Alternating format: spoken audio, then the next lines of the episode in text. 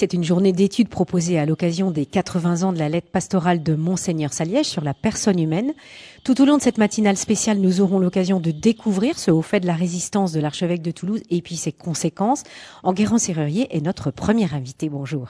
Bonjour, merci, merci de m'avoir invité. Je précise co-organisateur avec Maurice Lugassi. Oui, vous avez raison, il ne faut pas l'oublier. Mm. Vous êtes Enguerrand Serrurier, maître de conférence en droit public à l'Institut catholique de Toulouse et vous me le confiez en préparant cet entretien passionné d'histoire. Tout à fait. Vous organisez cette journée d'études sur la résistance catholique dans notre région en quoi une lettre publiée en 1942 peut-elle nous intéresser encore aujourd'hui? Eh bien, parce qu'elle fait appel à la conscience universelle. Et d'ailleurs, ce sont les, termes de monseigneur Saliège même euh, qui euh, s'adressent vraiment au, peuple de Dieu dans son ensemble, et en rappelant que euh, les étrangers, les juifs, les femmes, les hommes en font partie. Et les termes ont été rappelés tout à l'heure. Tout n'est pas permis contre eux.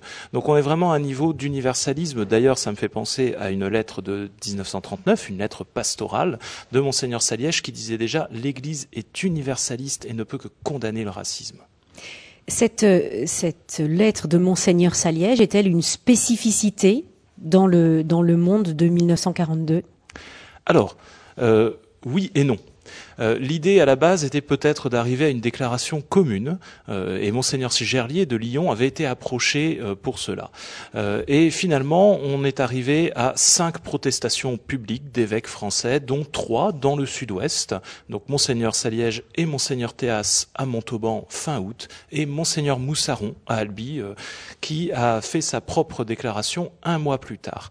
les trois déclarations sont autant de variations thématiques sur un même objectif, la dénonciation euh, de la déportation. Et c'est ce qui fait leur euh, force et leur euh, puissance d'avoir osé cette parole publique à ce moment-là. Mmh.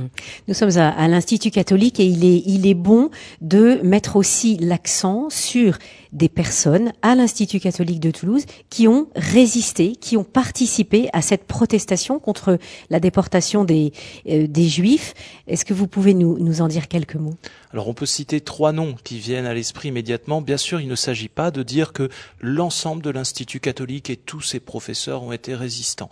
Néanmoins, la direction, à travers le recteur de Solage, Bruno de Solage, qui était un, fidèle de Monseigneur Saliège, euh, a très vite montré une tendance très forte, et ça dès avant la guerre, en accueillant des républicains espagnols, des réfugiés juifs, et notamment avec l'aide du bibliothécaire, du conservateur de la bibliothèque, monseigneur Martimor, euh, enfin qui deviendra monseigneur après la guerre, bien sûr, euh, et enfin euh, René de Norroy, euh, qui était le cousin de, de monseigneur de Solage, et qui euh, a eu ce parcours extraordinaire d'aumônier du commando Kiefer, et donc d'être l'un des 177 Français qui, a, qui ont débarqué le 6 juin 44.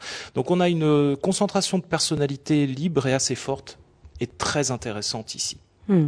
Euh, qu'est-ce qui s'est passé exactement à, l'Institut catholique de, de Toulouse? Est-ce qu'il y a eu des, des juifs qui ont été cachés, des, des enfants qui ont été, enfin, ou des étudiants qui ont pu bénéficier des cours de, de, de l'ICT Alors oui. Euh, alors d'une part, on constate que pendant la guerre, il y a une très forte augmentation euh, des, effectifs? des, effectifs étudiants et notamment des effectifs israélites, comme on disait à l'époque, et bien au-delà de ce qui était autorisé par euh, Vichy. De même, il faut noter, c'est intéressant, que le recteur de Solage a toujours refuser tout subside du régime de Vichy, et ça dès le départ. Donc c'est ce qui en fait une spécificité assez forte. J'ai évoqué la bibliothèque universitaire à l'instant.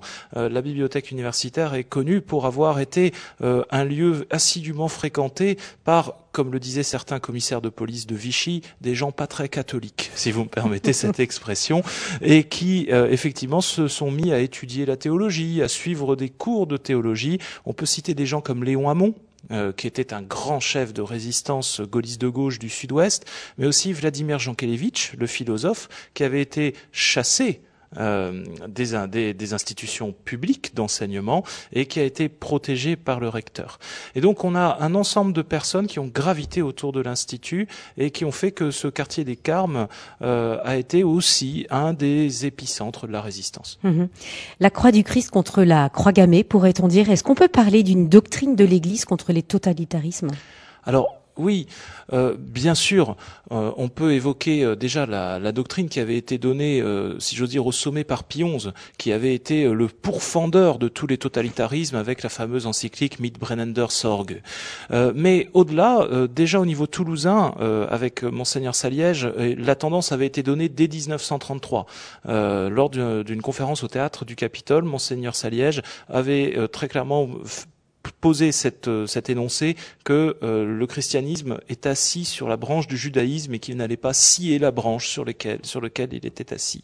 Et donc, euh, effectivement, il y a des accents universalistes, une volonté profondément antiraciste dans le catholicisme qui, d'ailleurs, avait été identifiée par le régime nazi, puisque l'une des résistances spirituelles en Allemagne fut celle des protestants et des catholiques contre la déportation et l'extermination.